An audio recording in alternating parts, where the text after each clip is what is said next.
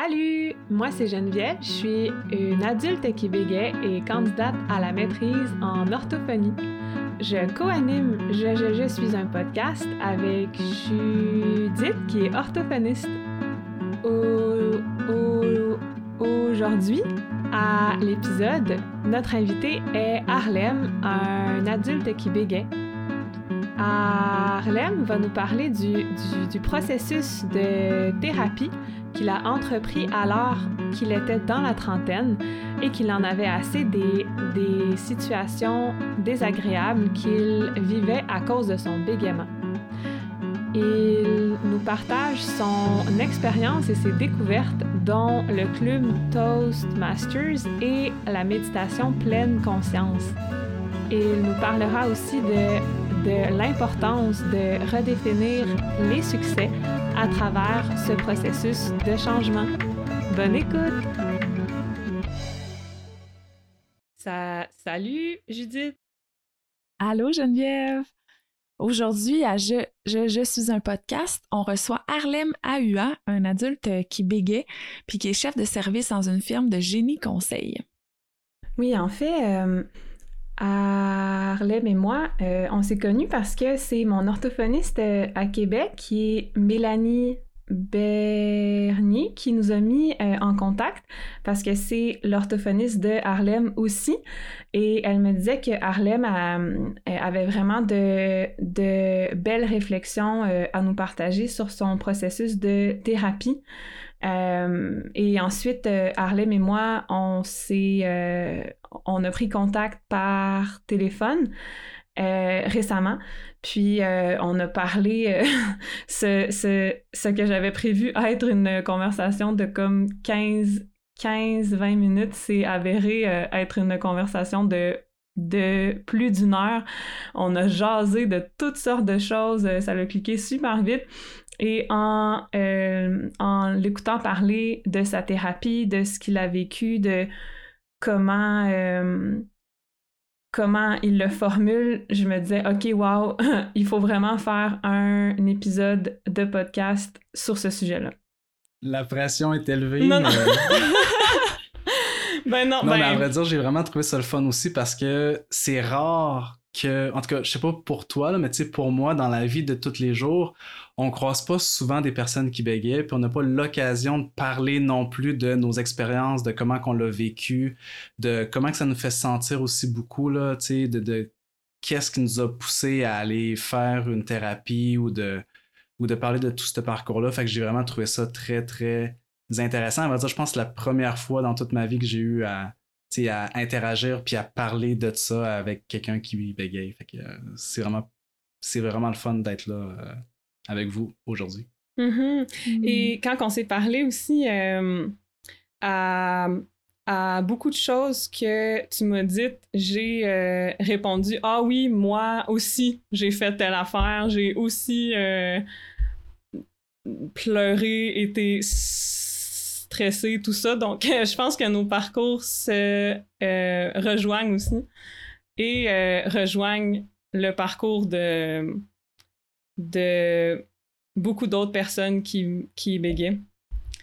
Euh, avant que tu nous partages les étapes et les éléments qui t'ont aidé dans, dans ta thérapie, j'aimerais juste préciser que tu nous partages. Ben, en fait, je, je, je, précise ça pas pour toi, mais pour nos, pour nos auditeurs et nos, et nos auditrices plutôt, que tu nous partages euh, ce que tu as vécu, que tu le fais en euh, toute humilité.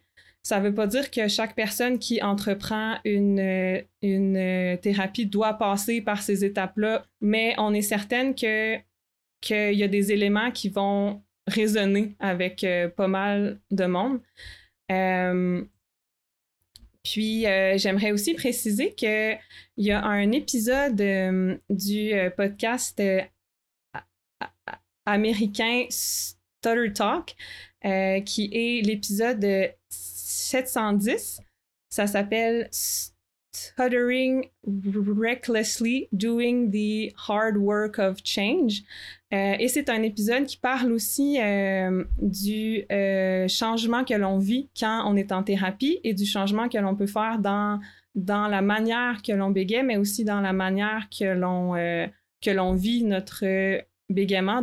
Et je mets la, la référence de cet épisode dans notre résumé. Cool. Alors, pour commencer, Harlem, euh, voudrais-tu nous parler un petit peu de ton parcours, euh, où tu es né, où tu as grandi? Oui. Euh, ben, moi, je suis né à Québec. Alors, j'ai toujours vécu à Québec. J'ai grandi, j'ai fait mon primaire, secondaire, cégep, université. Je travaillais encore dans la région de Québec. Par contre, à l'automne 2021, je m'en vais dans la rive sud de Montréal. Mais jusqu'à maintenant, j'ai toujours été à Québec. Ah ouais? Euh, T'étais où au primaire ou au secondaire? T'étais ah oui, c'est vrai? Ben moi, je viens de Québec aussi. Ouais. Ok, j'étais où? Moi ben, aussi. J'étais dans le coin. Là, j'étais. Euh, ben, j'ai fait euh, l'école Les Primes Verts dans le coin secteur Champigny. j'ai fait mon secondaire. J'ai fait deux ans à un collège français. Je suis pas sûr qu'il existe encore à Québec. Euh, le collège Stanislas. Ensuite de ça, j'étais allé ben, ça au existe encore, me semble. collège Champigny, frère du Sacré-Cœur au secondaire. Puis j'ai fait mon cégep in, in, in and out euh, à Québec, université, la même chose. J'ai eu un parcours assez, euh, comment je dirais, parsemé entre le cégep et l'université, là. Mais j'ai tout fait à Québec. Est-ce que tu es allé au cégep Sainte-Foy? Euh, non, je suis allé à Ah, ok. Ah, donc, ah, euh, on s'est pas croisés du tout, c'est ça. ok. Ouais, non, c'est ça. Moi, j'étais à Limoilou, Limoilou, Québec. Hein, Limoilou, cool! Ouais. Ok, ah, c'est cool, Harlem. Ok. Puis comment ça se passait euh, dans ces années-là pour toi, avec le bégaiement? Ben, moi, à vrai dire, je pense que la première fois que j'ai été conscient de ça, ça a été au primaire. honnêtement, je pense que c'est en sixième année au primaire, quelque chose comme ça. Puis c'est un collègue de classe qui tout bonnement m'a dit euh, pourquoi? Parce que tu sais au primaire souvent ça arrive que le professeur demande à des élèves de lever la main pour faire des lectures à voix haute dans un livre quelconque. Puis dans le temps moi j'étais toujours celui qui avait la main levée tout le temps tout le temps tout le temps parce que j'aimais ça lire à voix haute puis je me posais pas de questions. Jusqu'à temps que cette personne là vienne me voir puis qu'elle me dise pourquoi quand tu parles tu répètes puis quand tu lis en classe, tu répètes pas. Puis c'est à ce moment-là que j'ai comme pris conscience parce qu'avant ça, j'avais jamais, je m'étais jamais rendu compte que je bégayais. Je pense savais même pas qu'est-ce que c'était. Euh, la lecture à voix haute, pour moi, c'était facile. J'avais aucune hésitation, c'était fluide. Je suivais les phrases avec mon doigt, puis je lisais, j'avais pas d'anxiété, rien. On dirait qu'à partir de ce moment-là, c'est là que j'ai été conscient, puis c'est là que j'ai quasiment pu être capable de lire à voix haute. Euh, hmm. Parce que j'ai été conscient de ça, puis à partir de ce moment-là, je me suis mis à bégayer également en lisant à voix haute, puis j'ai arrêté. Oh my god. C'était à à quel âge, ça? Euh, sixième année, donc probablement vers 10-11 ans peut-être.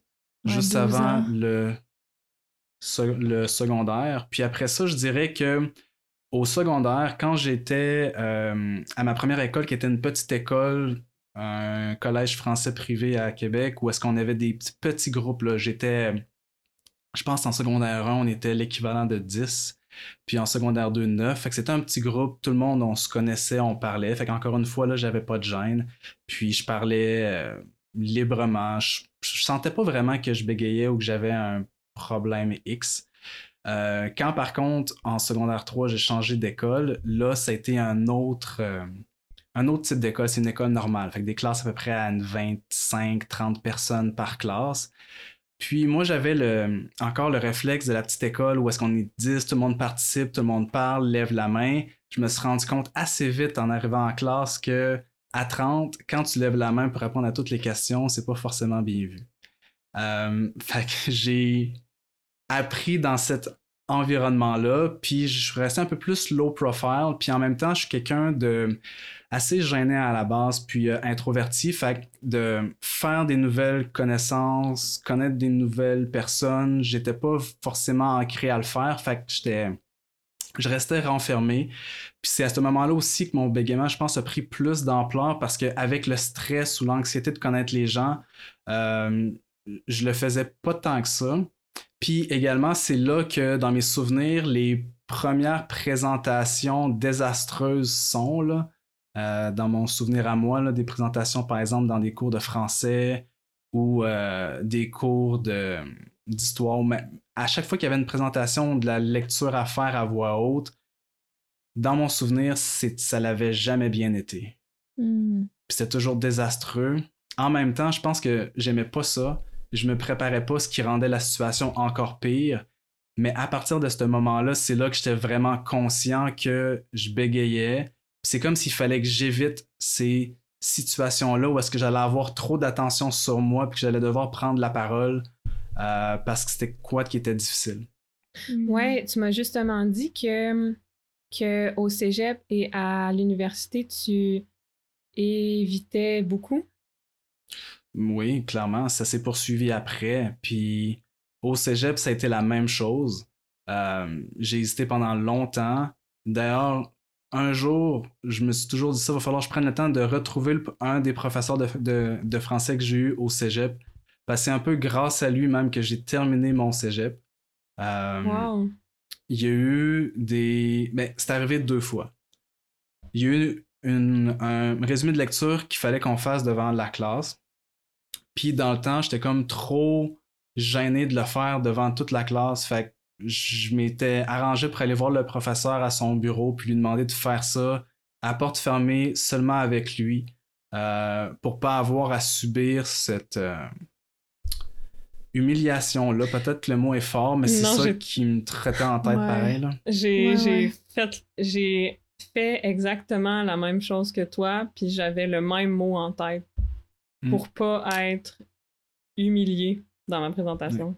Exact. Mm. Fait que je mm. l'ai je l'ai fait. Euh, puis le même professeur, si je me souviens bien, à la fin, on avait également une autre présentation à faire. Puis je me souviens avoir fait ma présentation, puis ne m'être pas présenté en classe pour la faire, puis je savais qu'il fallait le faire. Fait que si je le faisais pas, j'avais pas mon diplôme, je terminais pas mon cégep.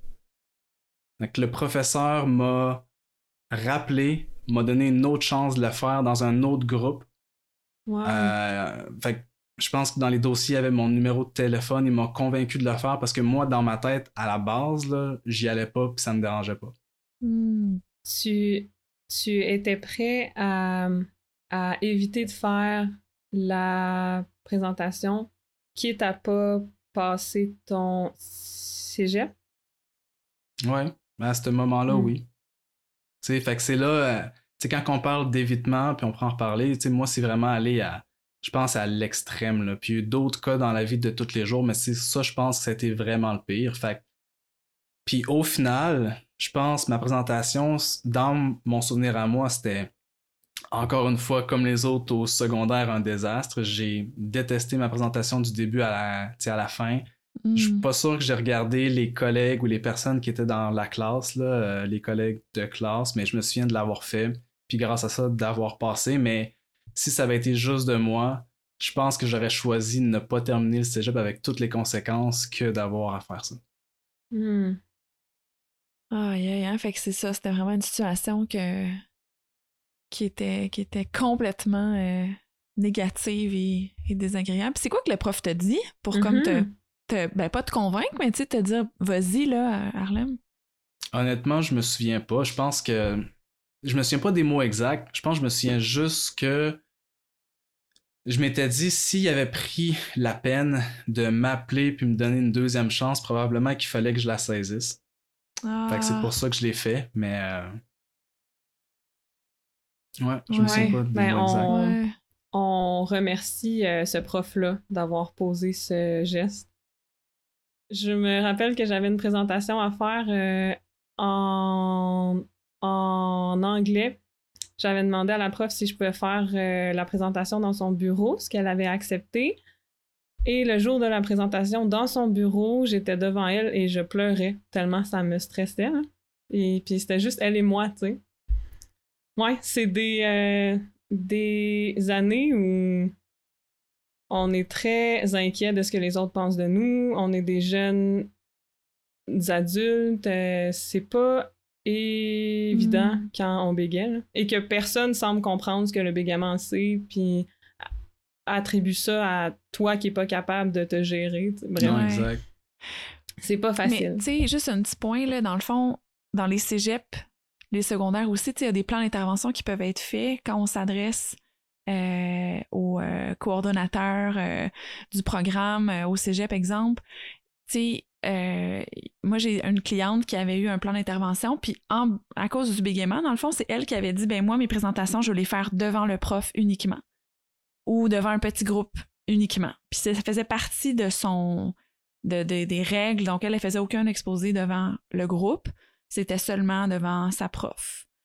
Euh, dans ses cours de français, exemple, puis philo, mettons, là, je sais pas, c'est... Mhm. Mais en tout cas, pour, pour ceux qui nous écoutent puis qui sont au cégep présentement ou à l'université, il y a quand même des choses qui peuvent exister.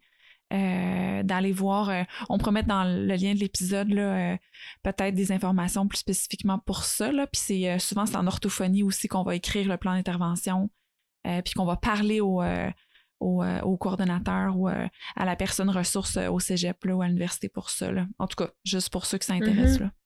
J'ai entendu dire euh, dans mes cours que dans certains cégeps, il y a des orthophonistes aussi. C'est très, très Mhm. rare, là, mais ça se peut qu'il y en ait un dans votre cégep si vous êtes au cégep et vous nous écoutez. Là. Ouais, c'est vrai. J'aurais aimé savoir, moi, à cet âge-là, qu'il y a des ressources. Je me souviens que j'avais consulté la psychologue au cégep, puis je me souviens plus ce qu'elle m'avait dit, mais je me souviens de mon impression qu'elle semblait pas comprendre ce que je vivais. Ouais. Il y a ça aussi, tu sais. Ça se peut qu'il n'y en avait pas, hein. En fait, ça se peut que ça soit assez récent, ça. Ça se pourrait très bien que ce genre de, de- d'accompagnement-là pour les étudiants soit récent. Récent, je dis, mettons, dans les 10-15 dernières années, mettons, là. Ça se pourrait, mais... Ouais. J'aimerais ça maintenant qu'on parle euh, de ta thérapie. Euh, c'est ça, t'es ben, t'es, t'es allé consulter, comme je disais tantôt, Mélanie Ber- Bernier, qui est, euh, qui est à Québec, qui est mon orthophoniste aussi et qui est excellente. Euh, J'aimerais ça que tu nous parles de qu'est-ce qui t'a poussé à aller consulter pour une thérapie en bégaiement? Ouais. Ben, ce qui m'a poussé, tu sais, là, on parlait du cégep, de comment ça s'était passé. Bon, suite à ça, j'ai finalement terminé mon cégep. J'ai fait mon bac. J'ai eu les mêmes difficultés aussi au bac, où est-ce que, bon, à l'occasion, je me suis pas présenté pour faire des présentations. Je je suis resté couché euh, un matin que j'avais une présentation. Maintenant, je suis passé tout droit. Euh, j'ai j'ai- j'ai- j'ai Ouais, fait on un voit que de là, t'as fait les signes de, de guillemets, là. T'es Ouais, passé ouais, tout ouais. droit, Tout entre droit. guillemets. Non, c'est ça, exactement. Euh, mais bon, j'ai fini par terminer. Puis suite à ça, j'ai commencé un emploi en génie conseil. Euh, dans mon emploi, j'étais encore dans le mode euh, évitement, pas être à l'aise. euh, je me souviens au début, début là, j'allais rarement luncher avec les autres parce que je voulais pas trop parler de moi parce que justement, j'allais encore bégayer, connaître mes collègues, c'était plus difficile ça m'arrivait de sortir à l'extérieur pour dîner, pour juste manger par moi-même, puis pas avoir à être assis à la table avec tout le monde.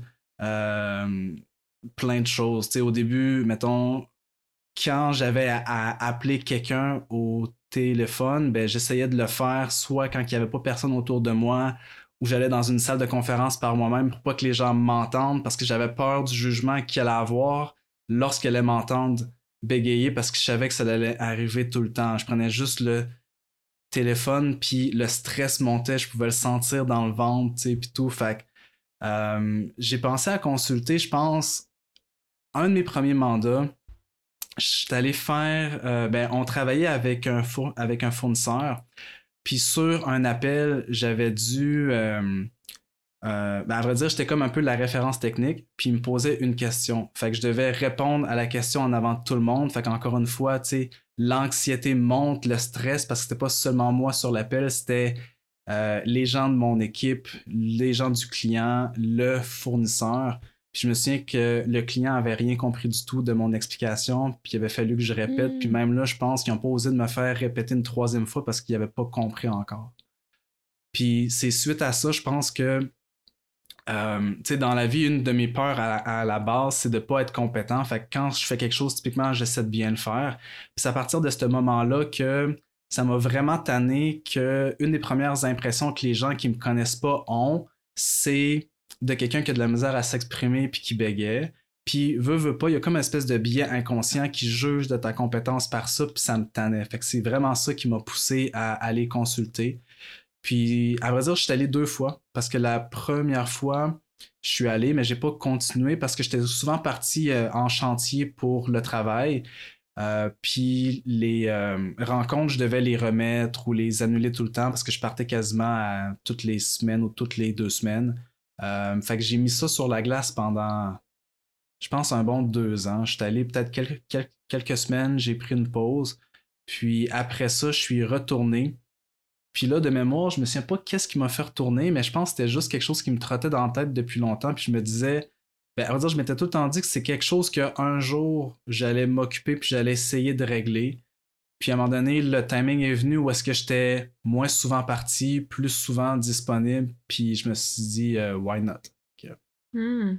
Hmm. Quand tu as entrepris ta thérapie, la première et la deuxième fois, qu'est-ce que tu avais en tête comme, euh, comme objectif? Parce que tu as dit, je voulais régler ça. Qu'est-ce que ça voulait dire pour toi de régler ça? Plus bégayer, je pense. Plus euh, vivre avec cette peur-là que tu as tout le temps. Euh, ça te quitte jamais un peu, là, dans la vie de tous les jours. Autant au travail, si tu as à appeler quelqu'un, laisser un message sur une boîte vocale, laisser un message d'absence, euh, mm. Avoir envie d'aller voir un film aussi au cinéma, mais à la place d'appeler pour voir s'il y avait de la place, préférer te présenter sur place parce que en personne, ça passe mieux, mettons, de poser la question. Fait prendre 40 minutes de plus pour peut-être 30 secondes. Mais ça me dérange pas. J'ai fait ça aussi tellement souvent, là, que, tu sais, mm-hmm. me dire c'est moins grave perdre mon temps que risquer de bégayer plus. Exact, mais je pense que c'est comme la, la... c'est un peu de la douleur émotionnelle ou de la honte ou tu sais tantôt on parlait d'humiliation là, c'est un peu ça, c'est un peu ça à tous les jours dans ce cadre-là, tu sais fait veux, veux pas tout l'évitement, je pense que je faisais c'était pour moi me protéger pour éviter à suivre ben, tu sais à vivre des situations comme ça, puis j'étais rendu quasiment euh, anxieux en société ou à éviter un paquet de situations que je savais que j'allais devoir parler ou être en contact à cause de ça. Puis je, je pense que j'avais juste décidé que c'était assez, là, que je voulais essayer de faire quelque chose pour essayer de m'aider à travers ça. Hmm. Ça nous emmène à parler euh, du. Ben, à aller au vif du sujet de notre épisode, euh, c'est-à-dire parler des éléments et des étapes euh, dans ta thérapie qui t'ont amené vers euh, à, entreprendre un, changement durable concernant ton bégaiement. La première chose dont j'aimerais que tu nous parles, c'est la notion de, de définir le, le, succès de, de la thérapie. Tu viens de nous dire que quand tu as commencé pour toi, le, le but, c'était de ne plus bégayer. Est-ce que, avec le recul maintenant, comment définirais-tu le, le succès de ta thérapie? Hmm. C'est une excellente question parce que oui, je pense que ma définition, elle a changé. Si je suis 100% honnête, là, au début, mon but, c'était d'être 100% fluide. C'est comme si euh, un coup de baguette magique, on, enlève ça puis t'es guéri. Euh, fait que je pense que ma volonté c'était ça. Ultimement, maintenant, c'est plus de l'accepter. Puis je pense que je suis quand même rendu là dans mon cheminement. Euh, il y a des occasions que je vais bégayer. en ce moment, je contrôle quand même bien, mais il y a encore un paquet de situations où est-ce que je sens les bégaiements, que je bégaye plus, surtout quand je suis fatigué ou stressé.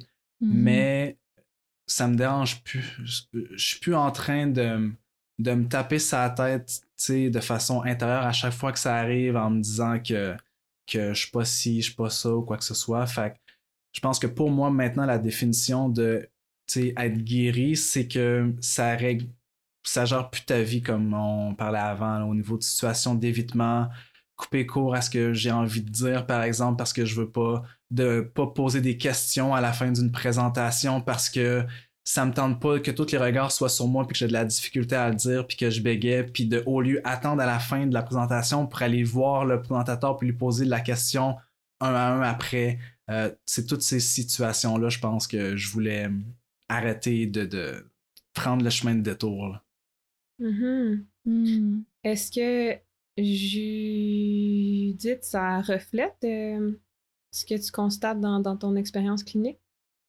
Ben oui, ben en fait, c'est ça qu'on essaie d'amener. C'est ce qu'on essaie de faire avec nos clients, tu sais, de les amener à voir le, le, le bégaiement d'un autre œil.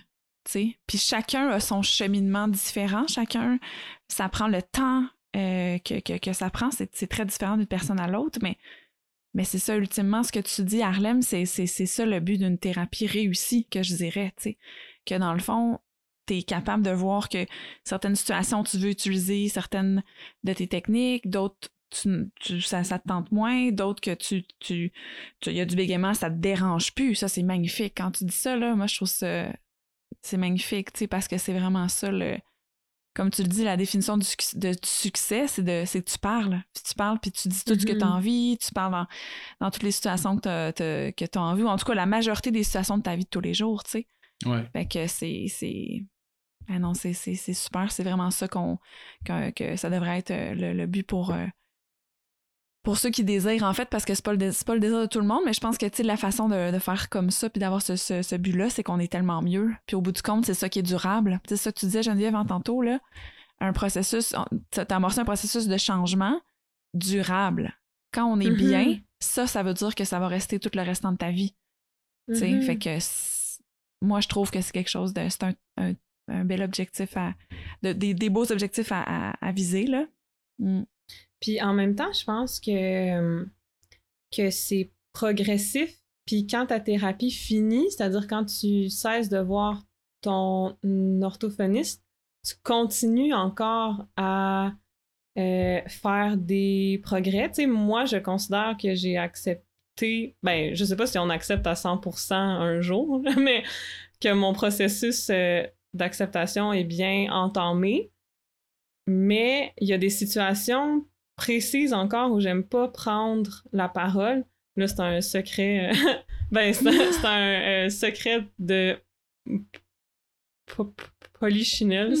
À la maîtrise, dans mes cours, j'ai vraiment de la difficulté à prendre la parole. J'aime pas faire des présentations dans mes cours. Euh, puis c'est quelque chose que je travaille encore dessus, tu sais. J'aime, j'aime pas ça, prendre ma place dans la classe à la maîtrise.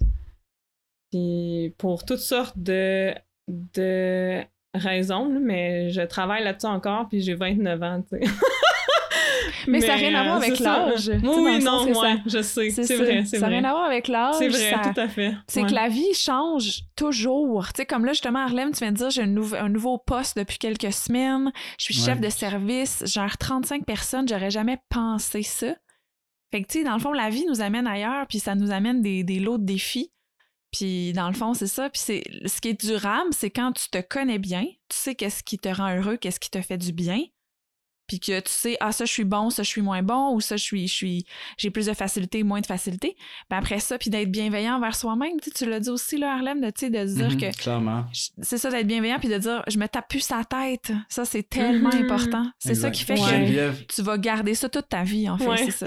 Non c'est ça exact. Puis Geneviève t'inquiète tu disais que t'as 29 moi en ce moment j'ai 40 honnêtement le réel changement c'est peut-être opéré il y a 5 ans fait que, tu sais, à 29-30 ans, j'avais pas fini mon bac encore.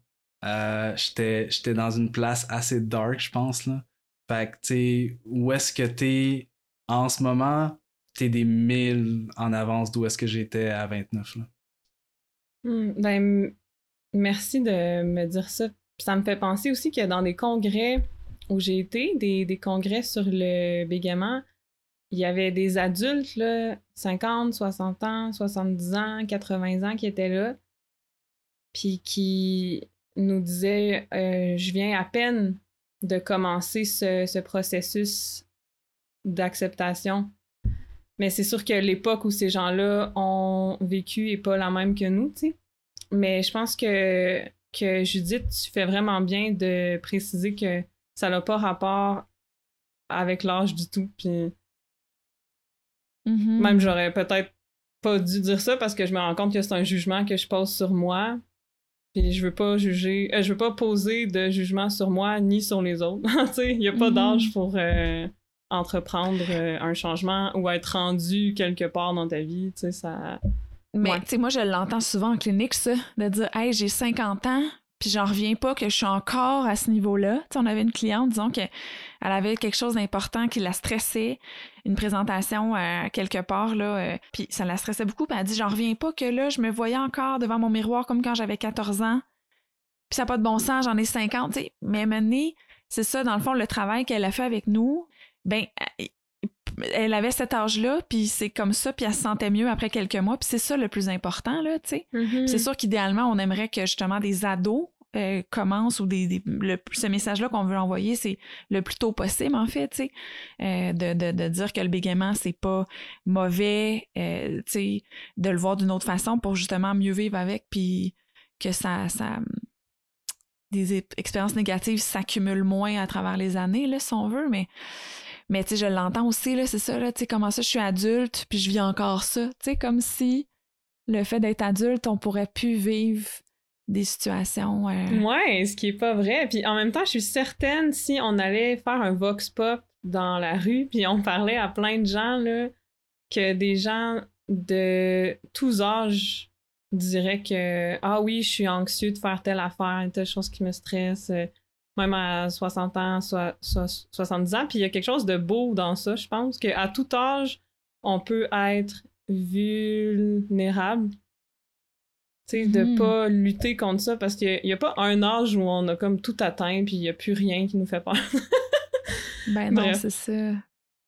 Pour revenir euh, aux étapes et aux, et- et aux éléments de ta thérapie, il y a autre chose qui est très euh, intéressant, c'est que c'était vraiment important pour toi de comprendre ce que le bégaiement c'est. J- Ouais, J'aimerais que Ben- tu nous en parles. Ok. Ben, je pense que comme ça, moi, dans la vie. J'essaie de prendre un sujet, puis de le décortiquer en profondeur, puis de comprendre comment que ça marche.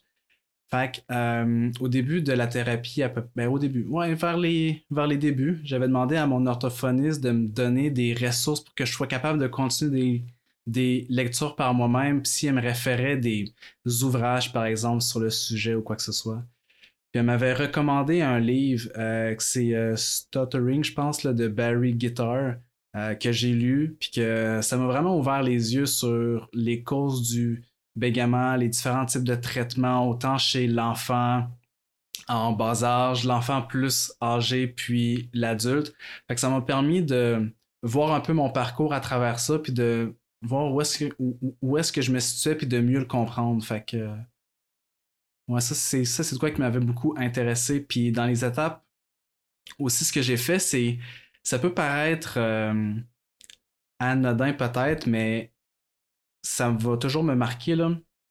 Ce que j'ai appris au début de euh, ma thérapie, ça a été beaucoup au niveau de la respiration. Ça, ça a été mon premier euh, game changer, là, entre parenthèses. Je ne respirais pas profondément. Euh, j'avais de la misère avec le rythme de ma, de ma respiration aussi, où est-ce que on dirait que c'est comme dans la vie, j'avais appris que tu respirais au début de ta phrase, tu respirais au virgule, puis tu respirais à la fin de ta phrase. Fait que je prenais jamais de pause pendant mon pendant ma, euh, ma parole, même si j'étais à bout de souffle. Fait que là, j'essayais de pousser, puis là, j'accentuais mes blocages. Fait que ça, pour moi, ça a été un- une des étapes très, très importantes de juste apprendre à respirer. Hmm. Tandis que maintenant, ce que je fais, que j'en suis conscient, puis j'ai essayé de le pratiquer, ben, je l'ai pratiqué beaucoup, c'est d'inspirer par la bouche avant de commencer à parler, puis ça, ça m'a beaucoup aidé. Ou est-ce qu'avant, je le faisais pas, puis je me sentais toujours bloqué dans le fond de ma gorge, puis ça, ça l'a été euh, le jour puis la nuit, fait que d'être conscient de ça. Après ça, je pense que les techniques, ça m'a beaucoup aidé parce que quand on va voir un orthophoniste, en tout cas pour moi, c'est j'avais besoin d'aide. Euh, fait que ça me prend quelque chose à pratiquer, à me rattacher. Fait que c'est toujours intéressant de, bon, apprendre la technique, comment le faire, pratiquer, le faire avec des phrases. Euh, puis j'étais quand même à l'aise là-dedans, là, pratiquer. Moi, j'aurais pu là, prendre, on part à difficulté 1, là, puis genre, on se craint qu'on monte ça toutes les semaines. Mais rapidement, je me suis comme rendu compte que je pense les techniques, je les savais, il restait à les, à les pratiquer. Puis dans ma tête, je me disais, c'était quoi la prochaine étape? C'est comme si j'en voulais plus, Mhm. mais plus, mais pas ça. Parce que par exemple, la prochaine étape, c'était maintenant on commence à faire des appels. Mhm. Mais les appels, je pense, je les ai repoussés pendant trois ou quatre semaines où est-ce que j'étais pas prêt encore. Là. Ça me stressait trop. Je préférais être euh, à lire mes phrases puis à pratiquer les, les, les techniques. J'étais comme dans mon confort. Puis ultimement, je me suis comme rendu compte à, force de chercher puis d'essayer de voir les prochaines étapes là, pour augmenter que il y en avait comme pas, je pense. C'est la prochaine étape, c'est de confronter au, au final ma peur, mon évitement que je faisais à pas vouloir faire d'appel. Puis j'ai commencé à le faire pour me rendre compte que ah, c'était pas si pire que ça. Fait que Mm. c'est là que j'ai comme appris que juste de focuser sur les techniques, je pense que pour moi, ça allait, tu sais, j'allais plafonner. Il fallait que je commence à affronter cette peur-là que je, je gardais depuis des années puis que j'avais encore pour être capable de commencer à changer plus mon ce que moi j'appelle mon mindset là. Parce que ultimement, je pense le changement principal que j'ai été capable de faire, c'est à ce niveau-là. Où est-ce que je me suis dit, ben, il n'y aura pas de recette miracle. Oui, ça va être inconfortable. Oui, je vais me sentir mal. Mais je pense que ça va être le meilleur moyen parce que plus que la mécanique, une fois que j'ai appris, comme je parlais au niveau de ma respiration, puis d'inspirer par la bouche, ça, ça a été deux affaires majeures que sans ça, je pense que j'aurais pas fait de autant de progrès que j'en ai fait. Mais l'autre étape après, ça a été de commencer à vaincre un peu cette peur-là qui me rongeait, que j'avais tout le temps à- du matin au soir. Tu sais, la minute que j'étais pas tout seul dans ma tête, là, puis qu'il fallait que je parle à quelqu'un ou que j'aille faire quelque chose, c'était tout le temps là. Mm. Puis une fois que j'ai commencé à faire ça, c'est là que ça a commencé à changer. Ouais, fait que t'es allé étape par étape, c'est ça, tu sais, graduellement, de faire comme un appel, je sais pas, là, un endroit que t'étais plus à l'aise, mettons, puis après ça, faire un autre appel, un endroit qui après plus ça- stressant, fait que tu étape par étape. Ouais. Puis après ça, rapidement, moi, je suis allé à l'autre étape au-dessus. Où est-ce que. euh, ça faisait longtemps que j'y pensais. J'avais déjà fait des recherches, mais j'avais jamais osé. Puis je me suis dit, les présentations en public, comme je parlais, ça avait toujours été ma bête noire depuis Mhm. le secondaire, cégep, université. Euh, fait que je me suis inscrit à, Toast, à Toastmasters quand j'ai compris qu'il fallait que je me mette en danger puis que euh, je prenne la parole. Fait que Toastmasters, pour ceux qui ne savent pas c'est quoi, c'est un, club qui a été fondé aux États-Unis depuis euh, au-dessus de 100 ans, euh, où est-ce que les gens se rencontrent à toutes les semaines pour prendre la parole en public, puis se pratiquer. Fait que il y a différents rôles, mais au final, ce qu'on fait, c'est qu'on fait des discours, on jase, on se met en danger, on apprend certains trucs, certaines techniques. Puis euh, ça, je dirais que ça m'a également beaucoup aidé parce qu'au départ, c'était encore une fois les, mêmes vieilles histoires, les mêmes souvenirs, les mêmes réflexes qui repassaient en boucle où est-ce que je me trouvais pas bon, ça me stressait. Euh, mon premier discours, je me souviens, là, j'y ai pensé pendant toute la route en voiture en y allant, où est-ce que ça me stressait. Euh, la minute que je me suis levé pour faire mon premier discours, j'ai quasiment vu euh, noir, là, ou que tu sais, le- Ouais. le, stress Chute de pression. Exact. Puis là, tu sais pas où mettre tes feuilles, tu regardes, t'es comme en mode survie. Puis de semaine en semaine, à force de prendre la parole puis à te mettre en danger, euh, avec l'exposition, ben, t'apprends à gérer ce stress-là, à être plus conscient, à ce que ça prenne pas tout. Puis là, tu peux mettre en place certaines des techniques que tu as appris, euh, certaines, pauses quand même. Mais bref, au final, à force de le faire, c'est là que tu deviens un peu plus en contrôle puis que tu es capable d'agir sur la situation. Sans avoir fait ça, je pense que j'aurais jamais eu l'exposition parce que je les cherchais pas de toute façon les, occasions pour, euh, parler. Fait que ça, ça a été vraiment, je dirais, la deuxième grosse étape après avoir appris euh, certaines techniques de base, surtout au niveau de la respiration. Euh, Toastmasters, ça a été vraiment le deuxième gros step. Là. Mm-hmm. Ah, c'est tellement cool que tu parles de ça, là, parce que c'est une ressource vraiment euh, qui existe depuis longtemps, puis c'est comme si c'est un, lieu encadré, tu sais, que justement, tu, tout le monde est là pour pratiquer la même chose, pratiquer à présenter devant un groupe, fait que c'est, c'est vraiment cool. Exact, puis je pense que l'affaire principale, c'est que c'est un lieu qui est sécuritaire. Tout le monde est là pour la même raison. Fait que tout le monde a sa propre raison de vouloir y aller. Euh, tout le monde est à des niveaux différents, sauf que tu as vraiment une communauté d'entraide qui est là, puis c'est ça qui est intéressant. C'est ça qui permet que tu retournes de semaine en semaine, puis également de la façon que c'est fait, c'est que ça donne de la rétroaction, puis ça te donne des bons coups, puis ça t'encourage de revenir en semaine en semaine. Fait que c'est un peu comme une thérapie en soi, là, où est-ce que mm. les gens vont te prendre, peu importe ton niveau, puis tranquillement on évolue tout le monde ensemble. Euh, fait que c'est vraiment quelque chose que je recommande à tout le monde, ceux qui sont intéressés. Là.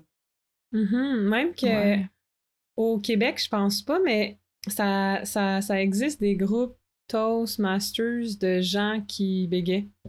Fait que c'est des groupes euh, exclusif pour les personnes qui bégaient.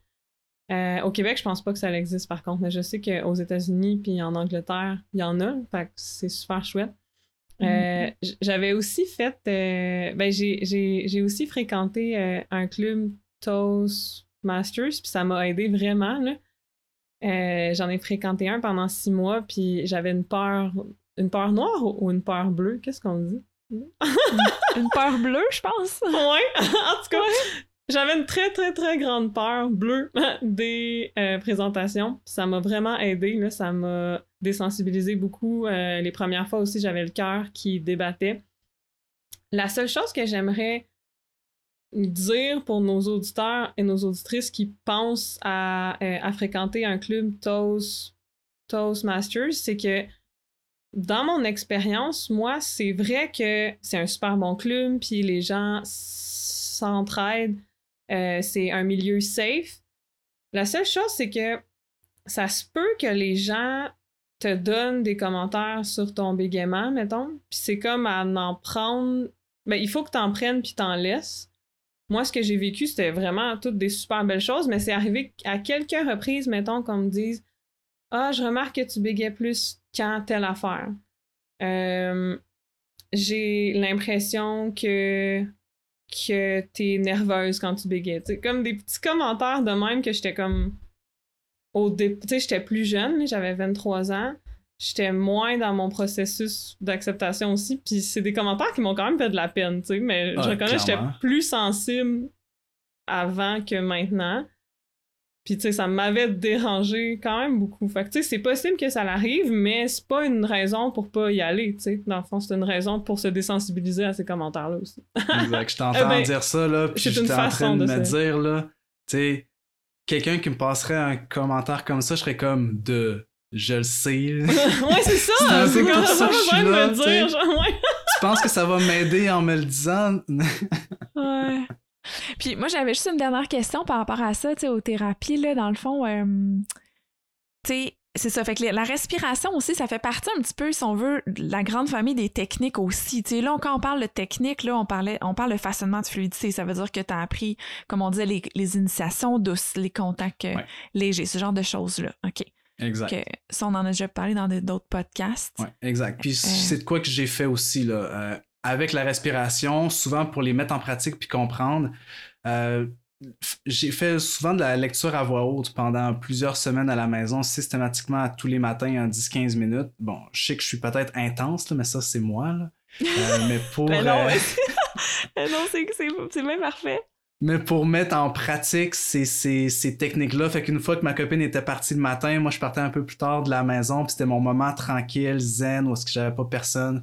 je faisais mon 10 minutes, mettons, à pratiquer euh, ma respiration en début de phrase, mes attaques douces, mais c'est ça, c'est comme tout ça qui m'a aidé. Tu sais, ultimement, après le début, j'ai compris que de un, si j'étais là pour trouver une espèce de hack ou penser que j'allais avoir un sac de technique puis qu'après ça, que ça allait être fini, c'est là que je me suis rendu compte que c'était pas le cas. C'était vraiment un processus puis qu'il fallait que je continue à me pratiquer puis à développer ça.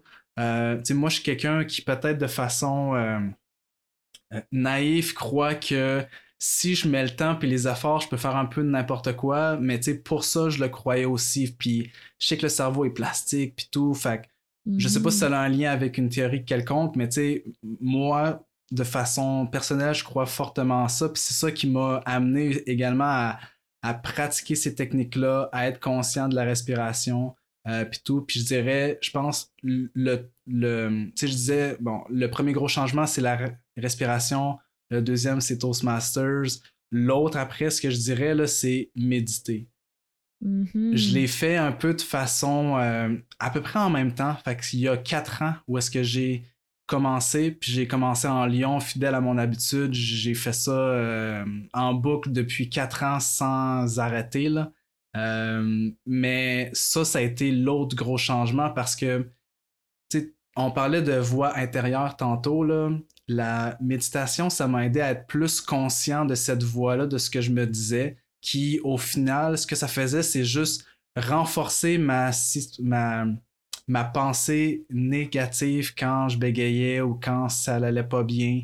Euh, ça m'a aidé aussi à reconnaître les situations, les signes physiques quand je bloquais ou quand j'étais stressé, à être plus dans le moment présent, puis à voir, OK, qu'est-ce qui se passe là? Là, y a, là, je respire plus, là, ma gorge se serre, là, je suis en blocage, là, j'essaie de passer ben, de, de, passer au travers de mon blocage au lieu de juste prendre une pause puis d'être relax. Euh, fait que la méditation, c'est pour moi un gros affaire aussi qui m'a aidé beaucoup. Là.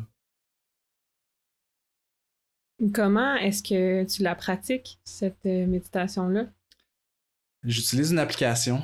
Euh, puis typiquement, c'est le matin. Fait que j'essaie de faire un 20 minutes à chaque matin.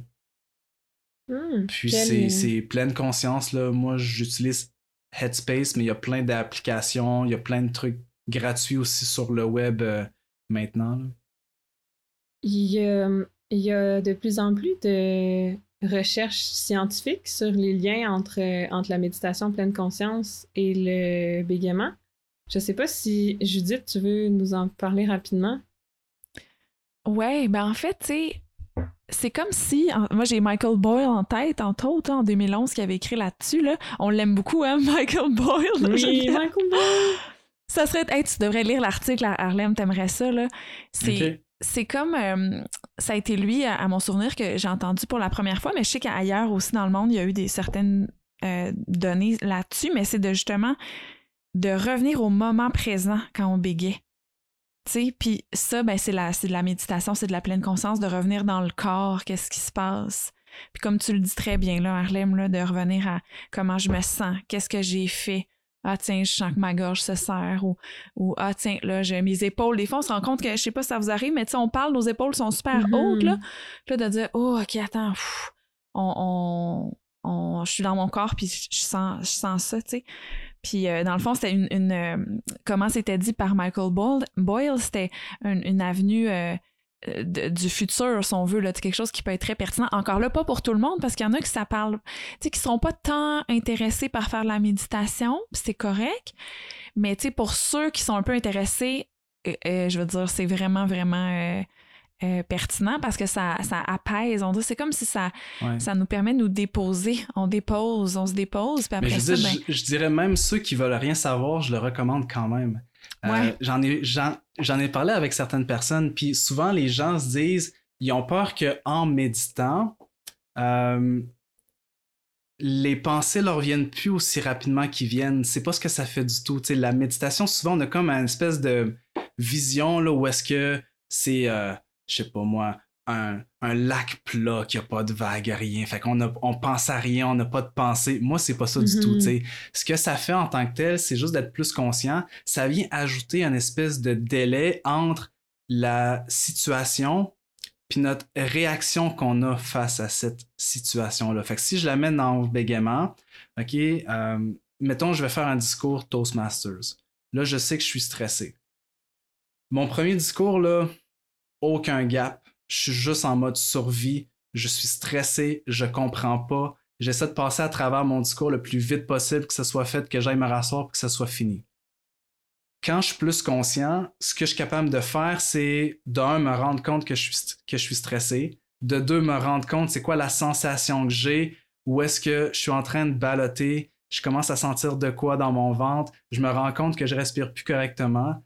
Là, si je me pose, je prends une respiration, ça m'aide à déstresser puis à reprendre le contrôle. Fait qu'au final, tout ce que ça fait, c'est que ça vient juste mettre un petit délai qui va venir changer comment je vais réagir face à la, situation. Si je le ramène dans le contexte du, bégaiement, si je me rends compte que je bégaye, mais là, je suis conscient de c'est quoi que je me dis après. Est-ce que je me tape dessus en me disant bon, encore une fois, tu bégayes, puis t'aurais pas dû, puis euh, là, le monde, ils vont penser de quoi de toi?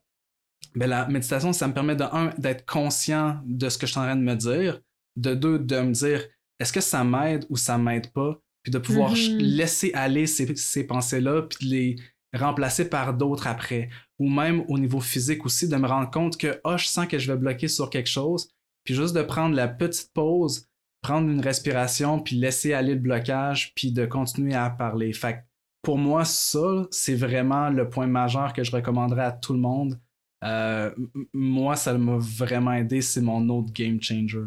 Hmm. Il, y a, un principe de base euh, dans la méditation pleine conscience aussi qui est le non-jugement, euh, que j'aime beaucoup parce que, ben, dans le fond, ça consiste à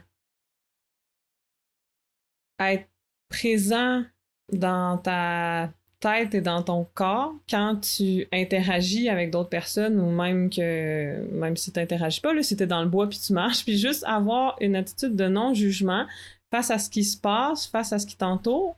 Moi, c'est une des choses qui m'aide le plus, là, que par exemple, si j'interagis avec une personne, je bégaye, la personne fronce les sourcils, et là, je pourrais soit me dire oh non, elle est en train de me juger, elle comprend pas parce que je bégaye. Ah!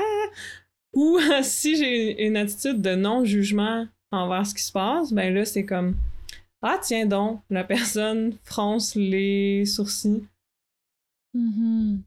Puis comme ôter la valeur qu'on attribue à ce geste-là, mais se dire, ben, c'est tout. elle fronce les sourcils, puis c'est tout. Puis peut-être c'est parce que elle a un, un déficit auditif puis elle m'entend pas bien ou peut-être qu'elle fait ça avec tout le monde.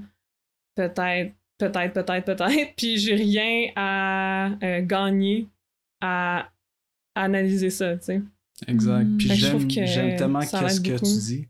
Parce qu'au final, ça revient à changer l'histoire qu'on se raconte. C'est quand il y a un, mm-hmm. un stimuli, mettons que la personne fronce les sourcils, le réflexe que tu disais toujours, c'est bon, ça y est, je, je sais que j'aurais pas mm. dû te quand même. Puis là, tu fais juste le remplacer par ben, fronce les sourcils. C'est tout. Puis tu continues à parler. Ça, ça t'affecte pas. Puis c'est de pas se juger non plus. Tu sais, justement, quand on fait de la mm-hmm. méditation puis qu'on est dans le moment présent, là, les pensées sont là. Comme tu le disais, Arlem, on les voit, on les observe, on les suit pas. Puis si je les suis puis je commence à retomber dans mon espèce d'hamster qui roule, je reviens à mon corps puis je me juge pas de dire voyons comment ça je suis encore en train de tomber dans mes pensées puis voyons comment ça je suis encore stressé le non jugement c'est ça aussi. Puis au contraire même en méditation on va se remercier de ne pas embarquer dans la pensée puis de revenir au corps revenir au moment présent. On va se remercier tu sais. Fait qu'on se on est tellement dans une attitude de d'amour puis de, de, self care complètement là que justement, on, on, juge pas les pensées qu'on a, on juge pas euh, nos, nos, nos, travers, si on veut, parce que ça fait partie de. On prend du recul. Il y a ça aussi que j'entends beaucoup quand vous parlez. On prend du recul face à tout ça. Puis ça fait qu'après ça, on est plus conscient de tellement de choses quand on prend du recul, puis on réagit moins. Ou, tu sais, comme tu dis, Harlem, ça permet de choisir, ou, tu sais. Fait que c'est. Ouais, à différents niveaux, je pense que ça aide euh, à diminuer le, le, stress, diminuer les émotions euh, pas les ben en fait moins réagir c'est ça avoir un peu moins d'émotions négatives puis de de réaliser le, la situation qu'on veut euh, C'est vraiment intéressant ce que tu dis, Harlem, par rapport à ça. J'espère que les gens vont essayer la méditation. Go, essayer la méditation. Il, y a, il y a plusieurs personnes qui m'ont fait le commentaire que la méditation, c'était pas pour eux parce que ils étaient pas bons là-dedans. Tu sais. Mais je tiens à préciser qu'il n'y a personne de parfait dans la méditation comme dans rien. Moi, ça fait un an que je médite pas tous les matins, mais ça, mettons quatre fois par semaine. Puis il y a des matins, euh, ça va pas bien, là. Puis, mais un des principes de base dans la méditation, c'est la bienveillance. Puis quand je me perds dans mes pensées, ben je reviens, puis comme, comme Judith disait, je me remercie. Puis même si je le fais 45 fois en 10 minutes, c'est pas grave, sais. Exact. Puis les matins qui vont pas bien, à vrai dire, c'est les meilleurs matins. Parce que mm-hmm. quand on sent qu'on n'a pas envie de le faire ou on pense que la hamster roule vite, je pense que c'est, c'est là que ça vaut le plus la peine de essayer justement de lâcher prise, de comprendre qu'est-ce qu'on se dit, de qu'est-ce qui nous stresse, de pourquoi, tu sais. Fait que, encore une fois, le but, c'est pas d'être bon, c'est pas d'arrêter les pensées, c'est d'être à l'aise ou euh, être euh, bien avec les pensées telles qu'elles sont en ce moment. Il y a des journées que les pensées vont être négatives, ils vont en avoir beaucoup. D'autres que les pensées, ça va être zen, on va être bien, puis ça va être agréable. Le but, c'est juste de rester pendant un certain nombre de temps avec les pensées sans rien faire. C'est tout. Il n'y a pas de but mm-hmm. en tant que tel. Le but, c'est pas d'être calme ou d'être zen, c'est juste d'être conscient de quelles sont les pensées qui nous habitent puis quand est-ce qu'ils partent. Vous, vous avez dit tantôt, je pense, c'est Judith qui a dit ça, que la méditation, ça laisse de l'espace pour euh, faire un choix. Puis je pense que la notion de choix quand on bégaye, c'est très important de commencer à.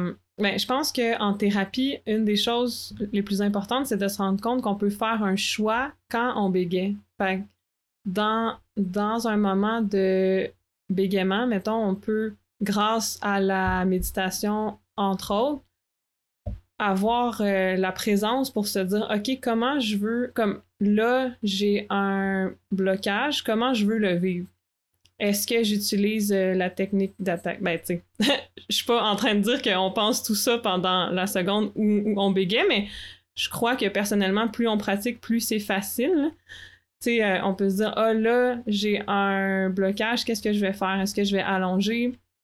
Est-ce que je vais faire une attaque douce? Est-ce que ce soir, je suis fatiguée, puis je m'en fous, puis je laisse aller, puis je vis mon, mon blocage comme il sort sans euh, rien faire? Est-ce que je me concentre sur le contact visuel avec mon interlocuteur? Fait que c'est comme la notion de faire un choix, je trouve, c'est en tout cas, moi, ça me fait vraiment du bien parce que c'est comme un contrôle que, que j'exerce. Puis en même temps, je, ça me permet de bégayer d'une façon qui me ressemble plus puis qui me plaît plus. Exact. Puis quand on est en contrôle aussi, on est moins stressé. Mm Puis s'il y a du stress, ben on peut se dire euh, Ouais, mais comme exercer un contrôle sur son stress en disant je reconnais qu'il y a du stress, puis je l'accepte.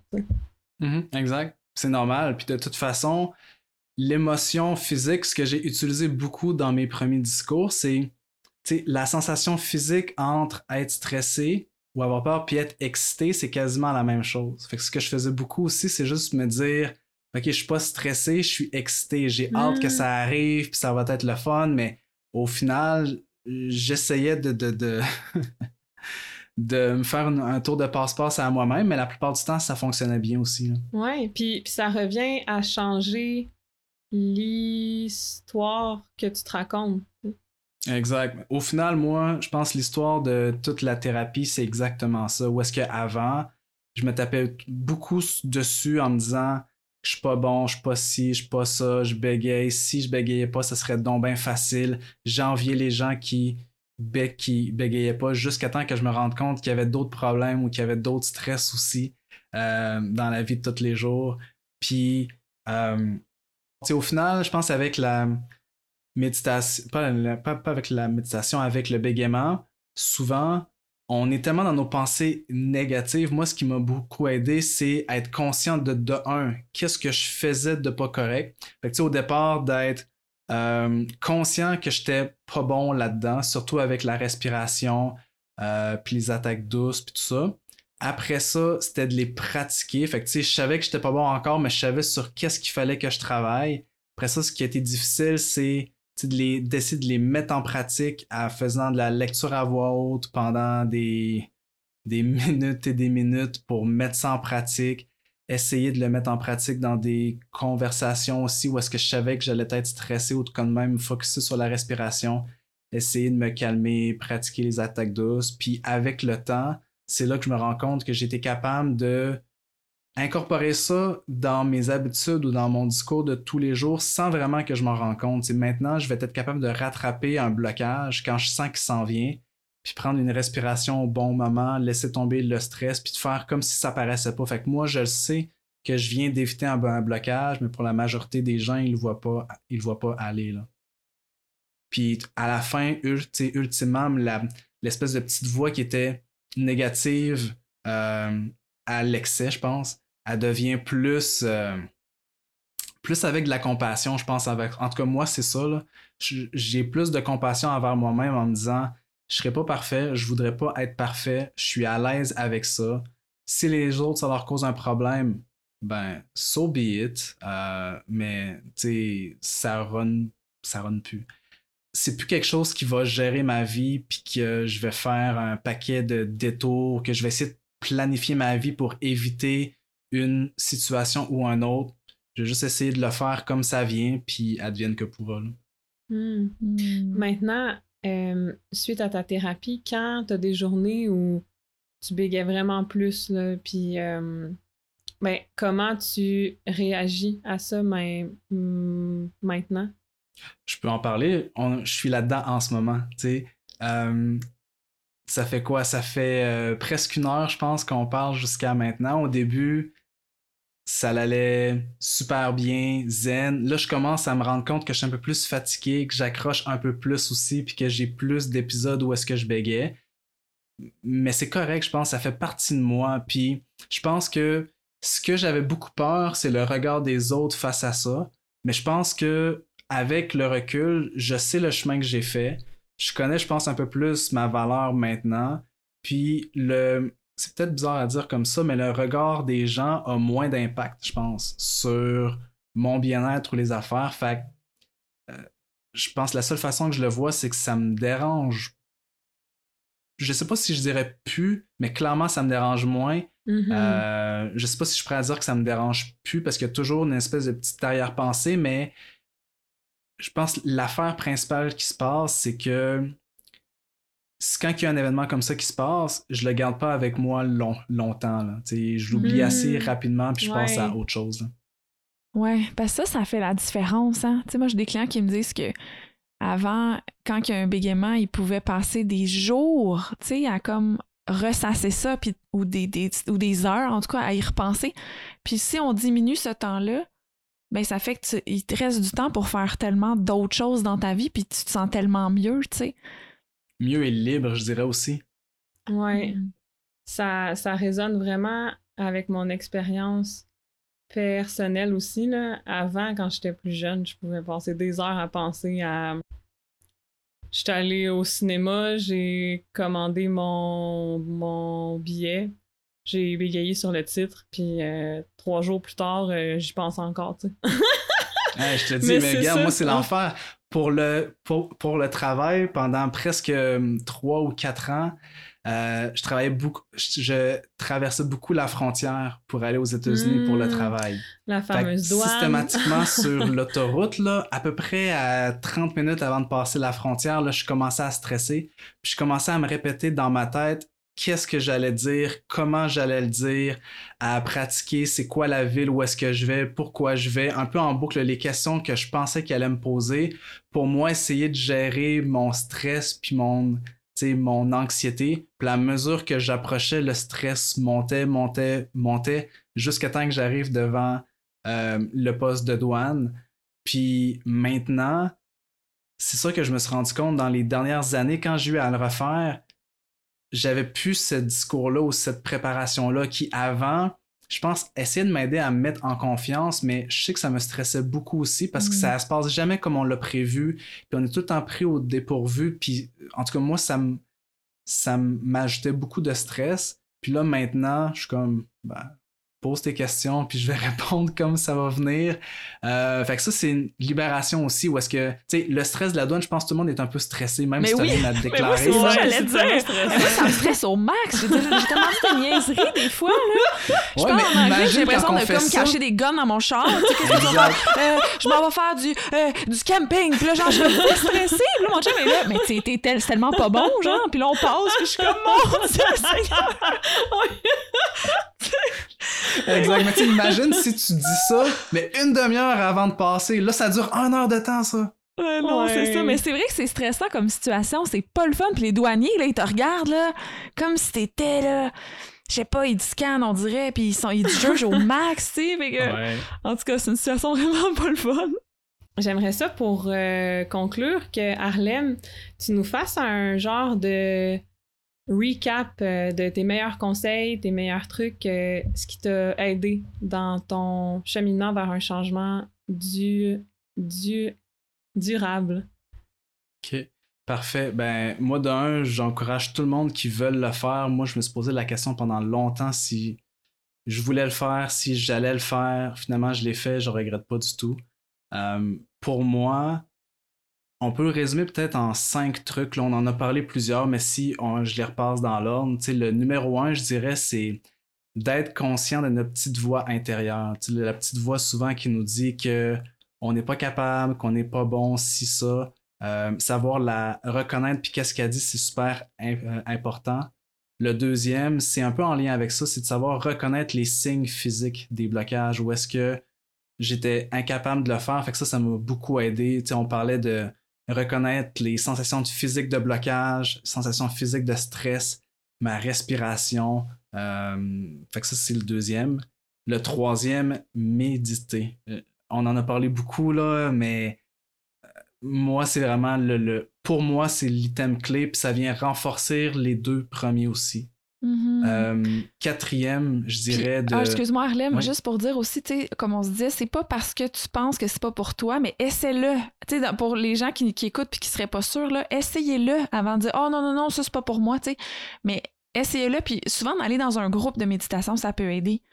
Parce que des fois, c'est c'est difficile de se motiver soi-même ou de- d'aller chercher, mettons, l'application puis de continuer à le faire.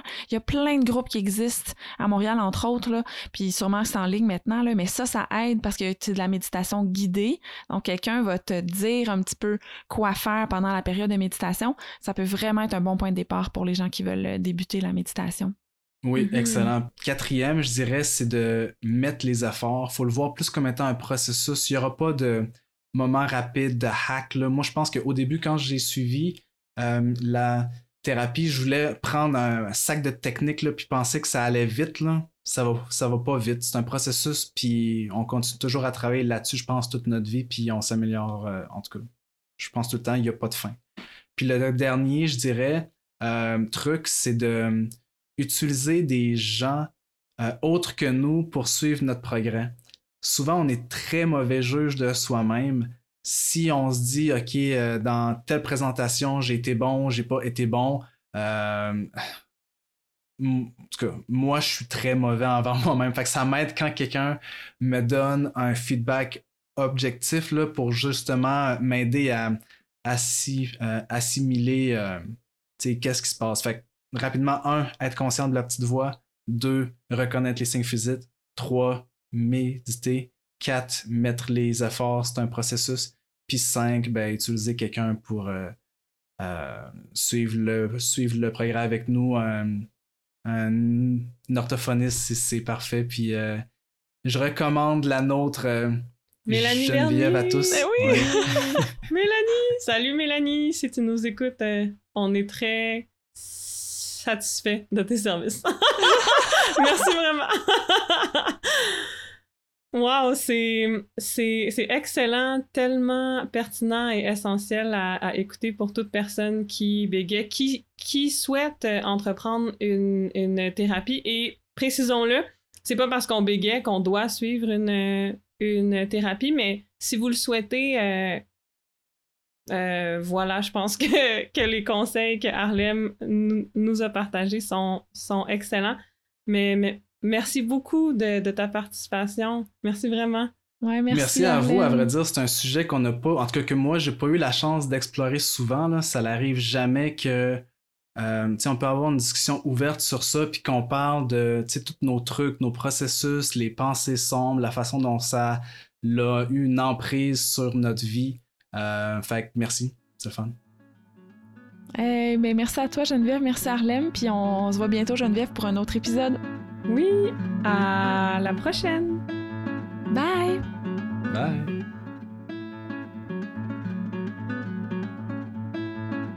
Salut, c'est encore nous. Je voulais juste vous dire que Je, je, je suis un podcast. C'est produit par l'association Bégaiement Communication, qui est un organisme communautaire. L'association la, Bégaiement Communication vise à soutenir les personnes qui bégayent pour favoriser leur épanouissement personnel, social et professionnel. Pour en savoir plus sur ces services, consultez le abcbégaiement.org ou encore Suivez-nous sur les réseaux sociaux sous le nom ABC.